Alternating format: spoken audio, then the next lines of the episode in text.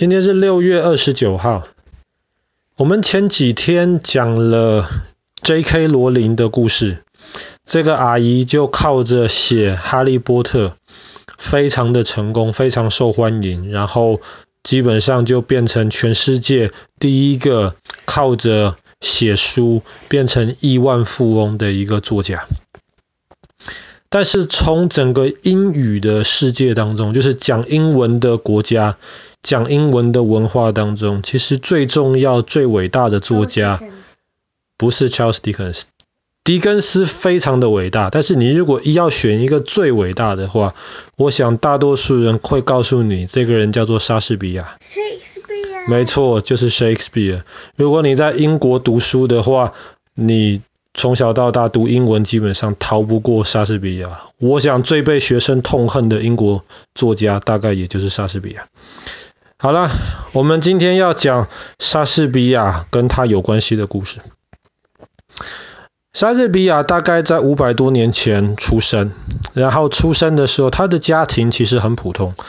他爸爸是一个商人，然后他在英国中西部有一个小村，很漂亮，叫做 Stratford。史特拉福特吧，对啊，对，他在 Stratford 这个地方出生的。然后他们家里很普通，然后其实对于这个小莎士比亚而言，我们知道的事情也很少。我们只知道他在很年轻的时候他就已经结婚了，十八岁的时候就已经结婚了。然后他有两个女儿。关于他的历史到这边就停了。等到他在历史上再出现的时候，他已经不是在一个小村庄里面一个一个普通的一个家庭了。他在历史上再出现的时候呢，那个时候他在伦敦演戏。你知道以前没有电影，以前晚上没有什么娱乐，以前晚上甚至连灯都没有。基本上没有什么娱乐，那么大家该怎么办？无聊怎么办呢？那你知道在古罗马的时候就有罗马竞技场了，嗯，大家就去竞技场里面看看一些动物之间决斗，或者有一些那犯人就放过去跟熊去打，如果你打赢熊就让你活着出来，输了你就反正你是犯人嘛。当然后来莎士比亚那个时代，英国女王是伊丽莎白一世，那个时候被认为是英国的黄金时代。至少是第一个黄金时代，在那个时候，当然大家表面上比较文明一点，就没有这种罗马斗兽场这种东西。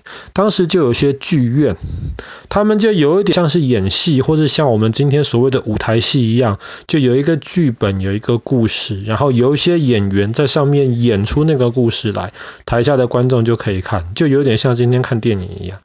因那个时候的剧院其实还有一些特效。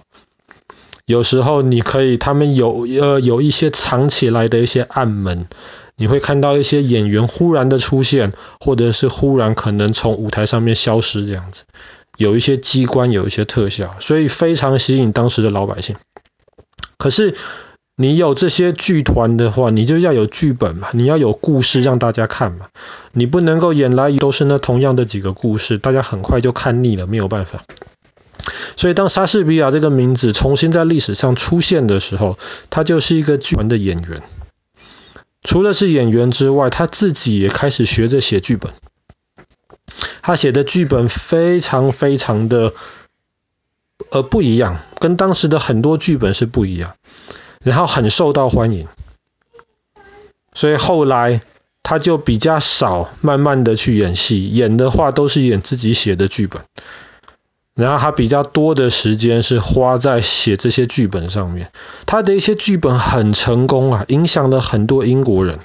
比方说好了，通常你问英国人，像爸爸前几天还问爸爸的一个同的一个同事，你问他们英国历史上最糟糕的国王是哪个？基本上绝大多数人会告诉你不对。不是约翰王，约翰王可能是第二糟糕。绝大多数人会告诉你是 Richard the Third，理查三世。为什么是理查三世呢？英国人一想到理查三世，就会想到这个人很坏，杀了很多人，关了很多人，而且这个人他是驼背的，长得很难看，而且很邪恶。为什么大家会有这样子的想法？因为莎士比亚有一本剧本，就是在写理查三世。他里面写的理查三世就是今天英国人认识的理查三世，所以大家就认为理查三世是很坏。其实这个全部是被莎士比亚影响的。理查三世的坟墓在前几年被挖出来，然后挖出来之后，大家才发现这个骨头怎么看都不像是残障、身体不方便或者是有有有一些问题的人。大家才发现，好像莎士比亚的理查三世可能是他特别讨厌这个国王吧，跟真正的国王好像不太一样。所以大家开始现在慢慢要重新思考理查三世到底是一个什么样的人。从这个你也知道，莎士比亚的他写的一些剧本对于大家的影响有多大。比方说，好了，他有一个很有名的剧本，很多人都知道，叫做《罗密欧与朱丽叶》，讲的就是两个家庭。然后这两个家庭彼此之间是敌人，你不喜欢我，我不喜欢你。可是一个家庭的儿子爱上另一个家庭的女儿了，那怎么办？双方的父母亲不同意啊，所以就这样子写出了一个很悲伤的一个故事。这个故事当然是假的，莎士比亚写出来的，就是一个故事而已嘛。可是后来罗密欧跟朱丽叶这个故事里面发生的城市在意大利，Verona。然后在意大利的这个城市里面，后来还真的弄出了一个罗密欧跟朱丽叶的一个楼，就有点像是前几天我们讲到伦敦的国王十字火车站，因为哈利波特弄了一个九又四分之三月台一样。可是莎士比亚后来除了在写这些剧本之外，大家发现他后来变得很有钱。为什么？光写这些剧本就变这么有钱吗？其实不完全是。在一五九九年的时候，莎士比亚跟几个朋友合在一起，每个人出一些钱，他们自己盖了一个剧院，就叫做 The Globe 环球剧院，就盖在那个时候的伦敦南岸。你想想看，盖在伦敦南岸的一个剧院，人家就可以花钱买票去看莎士比亚写的这些、这一些、这这这一些舞台剧。所以莎士比亚，你看他又是剧院老板，又赚剧院的钱，搞不好他还自己去演，然后他又写，任何人要演他的剧本都要再付他钱，所以他的，所以他就赚了越来越多钱，他的名气就越来越大。当然他写的剧本是真的很好，所以一直到今天，常常有人在演他的戏，在讨论，在研究他的剧本。那话说回来，这个莎士比亚的这个环球剧场，他跟他几个朋友合作的。现在根据考古的一些研究，这个环球剧场其实是三层，很高，然后木头做的，然后这三层里面总共可以塞三千多个人。这个剧场中间地上有一个平台，演员就在上面演戏。可是，在这个平台边边的这个地方，是一些比较凹进去的一些坑。这些坑是干嘛呢？就是可以让有一些比较没有钱的老百姓，他们可以用非常非常便宜的价格，他们就进来在那个坑里面站着，就在里面看舞台上面的那些人在那边演戏。然后现在考古学家从那个坑里面挖出来很多那种瓜子壳啊，香蕉呃那个。花生壳这种东西，没错，大家就在想，可能就是以前看戏的人看一看，看一看之后，一面看很开心，在那边吃瓜子，吃完了就把东西就直接丢到那边去，挖出来非常非常多。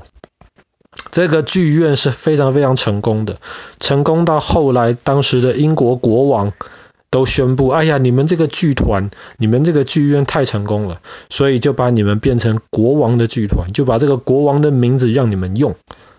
哇，有国王去支持他，这个剧团当然后来就变得更成功。那这跟今天六月二十九号有什么关系呢？我们通常的故事讲的都是每一天发生的事情嘛。在一六一三年的今天，六月二十九号，这个剧团在这个剧院环球剧院里面演一个莎士比亚的戏《亨利八世》。亨利八世就是维多利亚女王的爸爸。也是英国算是一个很有名，也算是一个还蛮有影响力的一个国王。演亨利八世，这是一部很大的戏呀，中间需要用到大炮。